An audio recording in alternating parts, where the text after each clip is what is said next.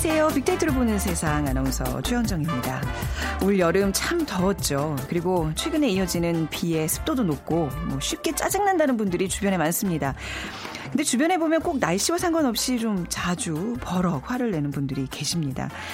아, 이렇게 예민한 분들에게 전하고 싶은 얘기가 있는데요. 바로 둔감력이라는 단어입니다. 사소한 일에 동요하지 않고 자신의 생각이나 아이디어를 실제로 행동으로 옮기는 대범함과 소신을 굽히지 않는 의지력이라는 의미인데요. 사소한 일에 흔들리지 않고 둔감하게 살아간다면 행복 지수는 더욱 커질 거라는 전문가들의 의견이 있습니다. 특히 안 좋은 일에는요, 무디게 반응하고 모든 둥글둥글하게 생각하는 힘. 타인의 시선을 의식하며 살아가는 예민한 현대인들에게 꼭 필요한 덕목이 아닐까 싶습니다. 자, 지난 한 주도 우리를 긴장하게 만드는 일들이 많았습니다. 그래도 주말만큼은 조금 더 둔감하게 또 여유 있게 채워 나가 보시면 어떨까요? 자, 오늘 세상의 모든 빅데이터 시간에 한 주간의 화제의 키워드 모아서 정리해 보고요. 그리고 이어지는 빅데이터가 알려주는 스포츠 월드 시간에는요, 어, 6개월 앞으로 숫자로 보는 평창 올림픽이라는 주제로 얘기 나눠보겠습니다. 오늘 빅퀴즈 같이 풀어보시죠. 앞으로 6개월 후면 하나 된 열정 23회 동계올림픽 대회가 시작이 됩니다. 아시아에서는 일본의 나가노 동계올림픽 이후 20년 만에 어, 세 번째 개최라고 하는데요. 대한민국에서는 최초로 개최되는 동계올림픽 1988년 하계 올림픽 개최 이후 30년 만에 대한민국의 두 번째 올림픽입니다. 특히 이번 올림픽은 어, 세개 도시에서 개최가 되는데요. 다음 중 23회 동계 올림픽 개최 도시가 아닌 곳을 골라 주시기 바랍니다. 1번 평창, 2번 정 2번 강릉, 3번 정선, 4번 제주. 그러니까 평창, 강릉, 정선, 제주 중에서 이 동계 올림픽을 그 경기들을 개최하는 도시가 아닌 곳을 골라주시면 됩니다. 오늘 두 분께 커피와 도넛 모바일 쿠폰 드릴게요. 휴대전화 문자 메시지 지역번호 없이 샵 9730으로 정답과 여러분들의 의견 보내주시기 바랍니다. 짧은 글은 50원, 긴 글은 100원의 정보 이용료가 부과됩니다.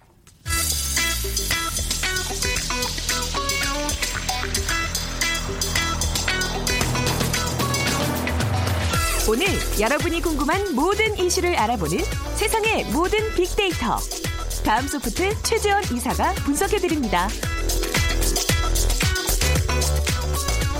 네, 다음 소프트 최재원 이사 나오셨습니다. 안녕하세요. 네, 안녕하세요. 자, 지난 한 주간의 키워드를 또 알아보도록 하겠습니다. 어떤 이슈들이 화제가 됐었나요? 네, 가장 큰 이슈죠. 지금 뭐 살충제 계란 네. 소식이 아주 지금 크게 나타났고요. 그리고 광복절 있었습니다. 그리고 이제 마지막으로 60대 이상이 소비 절벽이다라는 네. 소식이 이번 한 주 키워드였네요. 자, 이 소식부터 좀 살펴보겠습니다. 네, 유럽에 이어서 이제 국내 농가의 그 계란에서도 이 살충제 성분 피브로닐과 이제 피펜트린이라는 계란이 검출이 되면서 소비자들 사이에서 지금 공포가 확산이 되고 있습니다. 그러니까 식품의약품 안전처가 이번에 검출된 상충제 양이 인체에 피해를 입히는 수준이 아니라고 밝혔지만 네. 이 불안감은 여전히 지금 수그러들지 않고 있고요.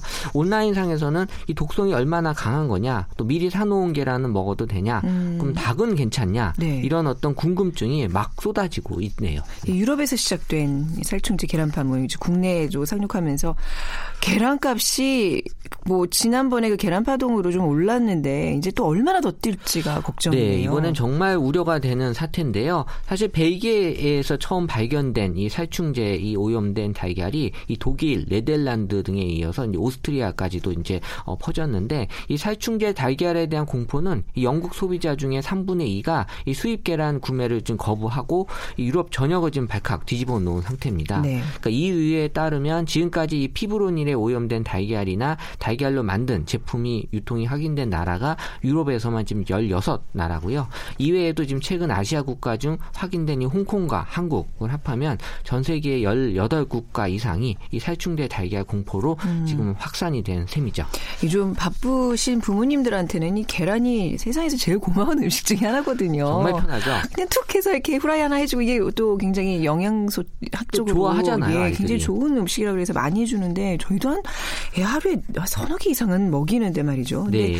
이피 프 피프로닐 굉장히 저는 처음 듣는 이 화학성분입니다만 이게 도대체 인체에 어떤 영향을 미치는 건가요? 네, 일단 그 피프로닐이라는 성분은 이 장기 손상 가능성이 있는 이 독성 물질로서요. 이 개나 고양이의 그 벼룩이나 진드기를 없애는 이 살충제로 쓰이고 있었습니다. 아, 네. 그러니까 동물용 의약품 외의 이 관련법에 따르면 이 소, 돼지, 닭 등 이 사람이 섭취하는 동물에 대해서는 이 사용할 수 없다라고 음, 돼 있고요. 네. 그러니까 사용 자체가 금지돼 있기 때문에 이 식품 안전 규정 등을 담은 국내 식품 공존에는 별도의 그 피프로닐 검출 기준치가 설정돼 있지 않습니다.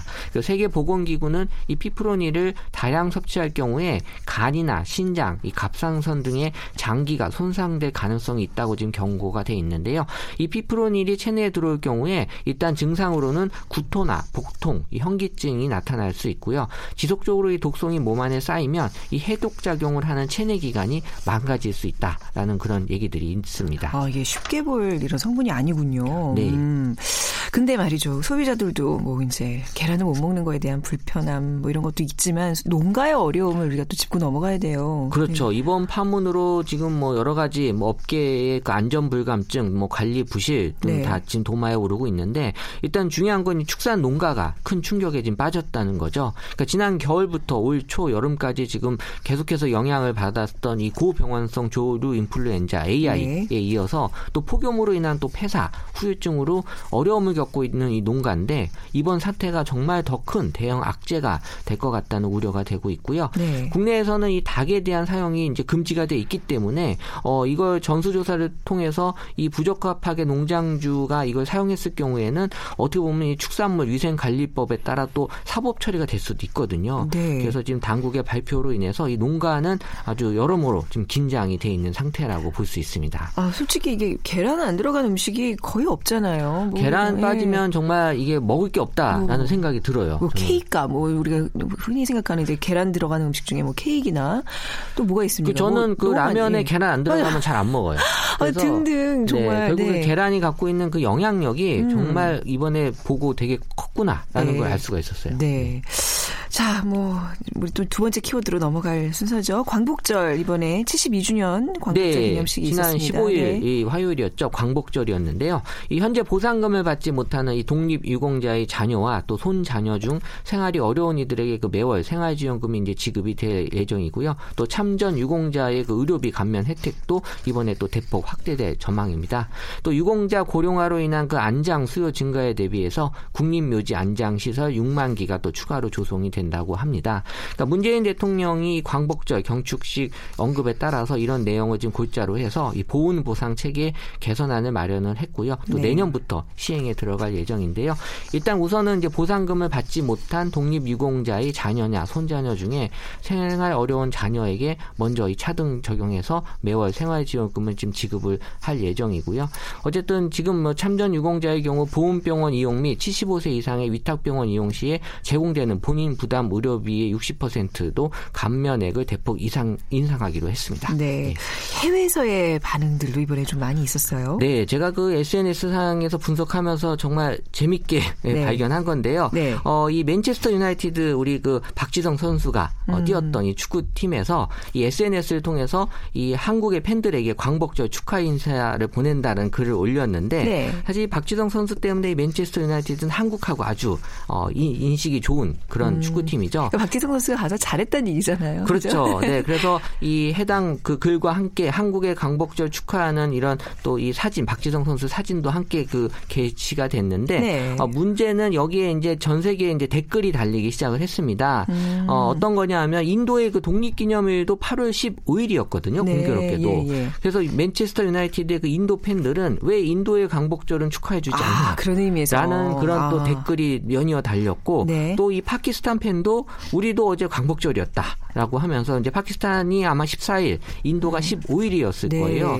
그래서 이런 것들이 어, 어떤 자기네 나라에 대한 어떤 왜 그 축하 음. 메시지를 안 주냐라는 글들을 네. 어, 정말 예상치 않게 지금 많이 댓글에 올라왔었어요. 어, 뭐 반대로 만약에 어디 저기 뭐 인도에 광 저기 독립기념일을 축하하는 뭐 메시지를 보냈다. 그러면 이제 우리나라 사람들의 입장에서도 그렇죠. 야 우리는 왜 축하 안 해주고 뭐 이제 약간 그런 느낌이, 느낌이 있죠. 그렇죠? 예, 그러니까 그런 느낌인 건 이해가 돼요. 영국 식민지였으니까. 그렇죠. 네. 그래서 2차 세계대전 후에 이 영국이 인도를 좀 독립시키면서 네. 아마 이 인도와 파키스탄이 독립하면서 아마 힌두교는 아마 인도로 그리고 아마 무슬림은 파키스탄으로 아마 이렇게 음. 독립이 음. 다시 분리가 됐을 거예요. 네. 그래서 인도 국민회의가 이런 것들을 이제 자치령으로 이제 독립이 됐는데 이후 8월 15일을 이제 독립기념일로 기념하고 이 과정에서 인도로부터 독립된 파키스탄도 이 14일 날을 독립기념일로 지정을 했습니다. 네. 그래서 이제 중국 팬 역시 한국의 광복절이지만 일본이 중국과의 전쟁에서 또 패배한 날인 거와 마찬가지로 이 중국의 맨체스터 유나이티드 팬이 얼마나 많은데 아. 한국의 광복절만 축하 하냐라는 어. 그런 글. 또 맨체스터 유나이티드가 그래서 전체 공개로 올렸던 이 축하 글을 삭제한 후에 네. 한국인들만 볼 수 있게 다시 설정해서 네. 글을 올렸고요. 그래서 사실 뭐 리버풀이나 토트넘, 맨체스터 시티, 뭐 첼시 등의 다른 축구팀은 처음부터 한국인들만 볼 수 있게 이렇게 설정을 했는데 네. 어, 사실 맨체스터 유나이티드는 조금 이 축하의 의미를 너무 크게 두지 않았나라는 생각이 드네요. 네, 우리로서는 너무 감사한, 아, 그렇죠. 네, 기분 좋은 뭐, 그런 앞으로도 얘기였는데. 계속 응원해 줘야 될 팀인 것 네, 같아요. 근데 이렇게 또 우리 때문에 곤혹을 치르게 돼서 좀 유감이고요. 네. 다음 키워드로 넘어가 보겠습니다. 네, 그 고령화의 그 소비 절벽 소식인데요. 60대 이상 연령층의 그 신용카드 이용액이 이 경제 활동에서 가장 활발한 40대 중반에 비해서 40%나 가까이 적게 나타났는데 네. 이 45세의 카드 사용액이 78만 원인 거에 반면에 60세 이상의 카드 사용액은 49만 원 수준에 불과했습니다. 충분히 그 이유는 우리가 뭐, 이해할 만하죠. 네, 이해하죠. 그래서 뭐 정년 퇴직 등으로 소득이 빠르게 감소하면서 소비를 전반적으로 이제 줄일 수밖에 없는 영향이 네. 가장 큰 것으로 풀이가 되는데요. 이 아울러서 고연령층이 그 카드를 이용해 소비할 만한 대상이 부족한 이유도 분명히 있습니다. 그래서 고연령층의 그 소비 확대를 위해서도 관련 상품이나 서비스에 대한 개발이 필요하다는 그런 분석도 나오고 있어요. 네, 그러면 카드 사용액이 가장 많은 나이대는 언제예요? 어, 그러니까 신용카드 업계에 따르면 음. 대형 카드사가 6개월 연속 그 신용 카드를 이용한 고객을 대상으로 월 평균 카드 이용액을 조사해 봤는데요. 네. 일단 뭐 개인의 생애 주기별로 봤을 때는 청년층, 중장년층, 노년층 이 그중에서 이제 노년층 카드 이용액이 가장 적었고요. 연령별로 봤을 때는 우리 원정 아나운서 나이인 45세 어, 정도가 아직 45세 안 됐습니다. 아, 더 네. 많이 쓸 수밖에 그러네요. 없어요. 지금 신용카드 이용액이 네. 가장 많이 나타났습니다. 뭐, 학비, 뭐 아이 키운이라고 드는 뭐 돈이면 이게 가장 많이 많죠. 아이만, 뭐 안, 안, 그런가요? 아이만 키웠으면 이거 보다 조금 더 나오지 덜 나오지 않았을까 싶은데요. 어, 남 얘기하고 어, 계세요. 어쨌든 뭐 네. 아, 말씀드린 대로 이 정확하게는 78만 2,382원이라는 이제 수치가 나왔고요. 네. 어, 사실 뭐 이 70대 같은 경우에 이제 가장 적었는데 한 1.8배 정도 어, 더 가장 높게 지금 연령대별로 45세가 나타난 거고요. 어, 20대 초반은 41만 원에서 47만 원. 의외로 많아요. 음. 30대 들어서면 60만 원대가 이제 넘어서는. 그래서 이후에 36세에는 70만 355원. 그러면서 이제 70만 원대를 이제 넘어서게 되는데 어, 어쨌든 이제 45세에 78만 원이란 최고점을 달하는데 말씀하신 대로 자녀 교육비 또 상대적으로 또 잦은 거주지에 대한 이전 또 왕성한 또 사회 활동이 소비 활동이 가장 활발한 나이대가 아닌가 짐작이 되고요. 이후 점차 들었던 카드 사용액이 60대 접어들면서 감소가 너무 급격하게 되다 보니까 네. 60세 이후에 그런 어떤 연령대의 그 소비에 대한 어떤 위축이 우려가 된다라는 거죠. 사실 60세 이후 나이가 들면 들수록 더 소비해야 될 게 많고 그렇지 않습니까? 뭐, 그렇죠. 뭐, 예, 뭐 네. 건강도 챙겨야 되고 뭐 이런데 이 소비 절벽이 좀 어떻게 보면 심각한 또 우리 앞으로 고령화 시대의 사회적 문제가 될 수도 있다는 얘기인데 말이죠. 네, 네. 그럼요. 그러니까 60대 이상의 연령대는 카드 이용액뿐만 아니라 지금 신용카드 보유율도 급격히 이제 감소하고 있는 걸로 어. 나타났는데 이 같은 추세는 앞으로 다가올 우리 고령화 시대에 뭐 보험 업계뿐만 아니라 카드 업계 또 금융 업계 전반에 영향을 미칠 것으로 보입니다. 그러니까 최근 통계청이 발표한 우리나라 의 그 장래 인구 추계에 따르면 네. 지난 2015년 기준 65세 이상의 고령층 인구는 12.8%에서 앞으로 이제 2035년에는 28.7%, 2065년에는 42.5%로 인구 절반 수준에 이제 절, 근접할 것으로 예상이 되는데 사실 일본이 지금 이제 거의 초고령 사회로 넘어섰고요. 그러니까 우리나라도 이 고령화가 이 다른 나라보다도 지금 빠른 속도로 진행이 되고 있어서 이 고령화로 인해서 이제 노동 공급이 좀 줄어들고 네. 이러면서 소비 지출 에 지금 영향을 분명히 주고 있다라는 해석이 되고 있어서요.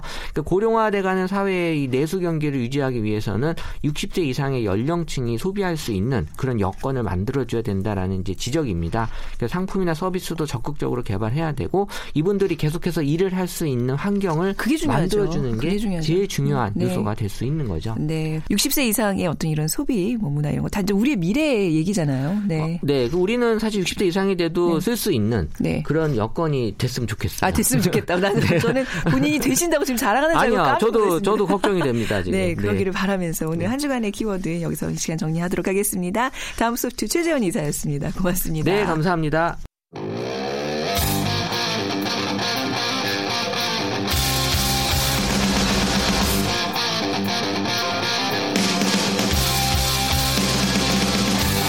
빅데이터로 알아보는 스포츠 월드 KBS 스포츠국 정충희 기자와 함께합니다. 네, KBS 스포츠국의 정충희 기자 나오셨습니다. 안녕하세요. 네, 안녕하세요. 음, 빅퀴즈 먼저 부탁드리겠습니다. 네. 앞으로 이제 6개월 후면은 사실 6, 정확히 따지면 6개월이 음. 조금 덜 남았는데 네. 그 23회 동계 올림픽 경기 대회가 열립니다. 음. 그 대한민국에서 이제 88년 서울 올림픽이 열렸었잖아요. 네. 그것은 하계 올림픽이었고 어, 내년에 열리는 올림픽은 동계 올림픽인데 네. 이 하계 올림픽 이후 이제 30년 만에 개최되는 올림픽인데 네. 이 올림픽이 이름은 딱 이곳 주 개최지 하나지만 네. 한 곳에서 개최할 수는 없어요. 그래서 음. 인근 도시에서 다 세 곳에서 개최되는데 네.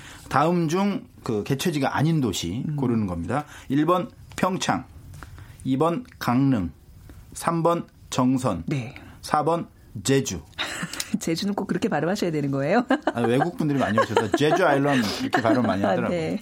자, 정답 아시는 분은 휴대전화 어, 문자 메시지 지역번호 없이 샵 9730으로 보내주세요. 짧은 글은 50원, 긴 글은 100원의 정보 이용료가 부과됩니다.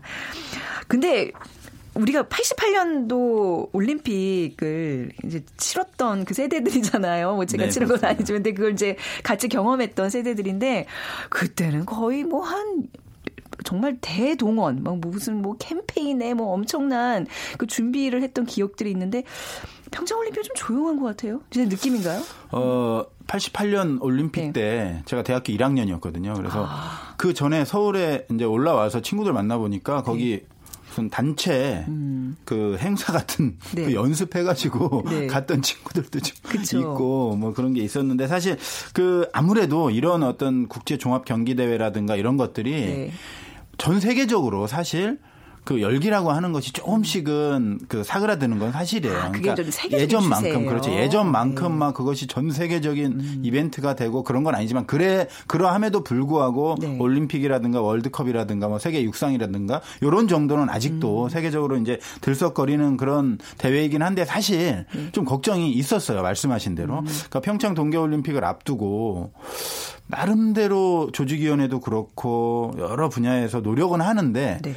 사실 열기가 좀 별로 크게 달아오르지 음. 않았었거든요. 그래서 그 지난해부터 이어졌던 촛불 전국이라든가 대선이라든가 워낙 이런 말씀 드려도 될지 모르겠지만은 재미있는 이벤트들이 많이 있었기 때문에 네. 사실 이 평창 올림픽이 크게 음. 많이 주목을 못 받았는데 이제 시간이 좀 점점 점점 다가오면서 이제 6개월도 채 안 남았고 네. 또새 정부 또 들어서면서 그 문재인 대통령도 이 처음 맞는 사실은 커다란 국제 행사기 때문에 네. 신경을 많이 쓰겠다라고 이야기를 했고 음. 직접 또 그 김연아 선수라든가 뭐 개그맨 정찬우 씨라든가 이런 분들하고 같이 또 홍보대사가 됐잖아요. 그래서 네. 어마어마하게 큰 명함도 받았 음.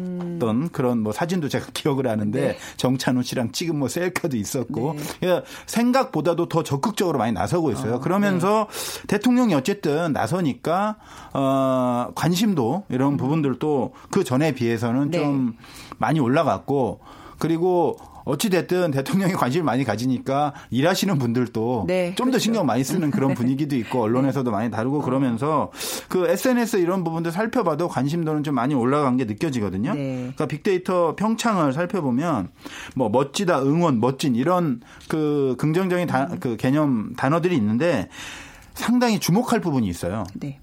4위가 많은 관심. 그리고 5위가 많은 관심 가지다. 6위가 간, 네. 관심 가지다. 이건 뭐냐면. 네. 관심을 음. 어, 국민들이 어느 정도 가지게 됐다는 의미도 있고 네. 또 많은 국민들이 아 우리가 관심을 가져야, 되겠구나라는 어떤 마음을 음. 가졌다라는 게 이 SNS 어, 음. 분석에서 네. 이게 나타난다고 볼 수 있습니다. 정확하게 언제 개막하는 거? 2018년 2월 9일 개막해서 2월, 네. 25일까지 17일 동안 펼쳐집니다. 네. 상당히 꽤 오랫동안 펼쳐져요. 그렇네요. 뭐 하계 올림픽하고 다를 바가 음. 없고 그래서 종목도 어떻게 보면 동계 올림픽이 이건 제가 한 번 더 소개시켜 드리려고 하는데 정말 재미있는 종목이 많아요. 글쎄요. 그러니까 전에 한번 하계 올림픽도 뭐 있지만은 동계 올림픽도 보는 재미가 음. 많으니까 지금부터 아마 관심을 갖고 조금씩 조금씩 찾아보시면은 네. 아주 재미있게 동계 올림픽 음. 즐길 수 있을 거라는 생각이 듭니다. 그러니까 이제 앞으로 6개월 앞으로 다가왔기 때문에 이제 오늘은 좀 특별히 숫자로 평창 올림픽을 좀 이렇게 내다보도록 하겠습니다. 자, 어떤 숫자부터 볼까요?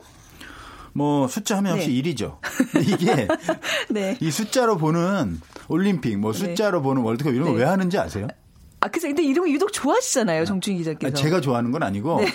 저도 뭐 좋아하지만 온갖 곳에서 이런 걸 만들어요. 음. 뭐 어떤 거기 후원하는 업체에서도 만들고 대회 조직위원회에서도 만들고 또 기자들도 만들고 왜 만드냐?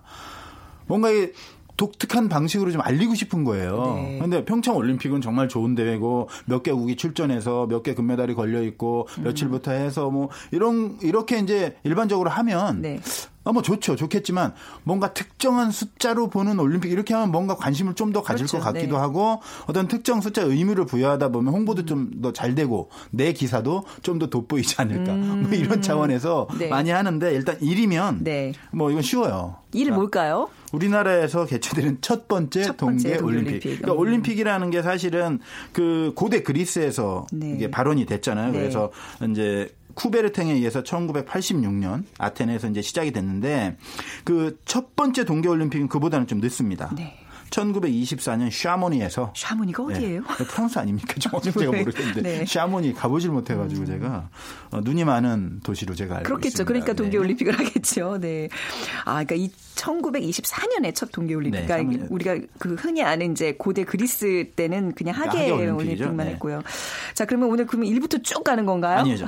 다음 숫자는 일단 3입니다. 3이요, 3. 네. 그러니까 3은 평창에게는 상당히 의미가 있어요. 오, 예. 왜냐하면 삼수거든요, 삼수. 아, 그랬죠. 네.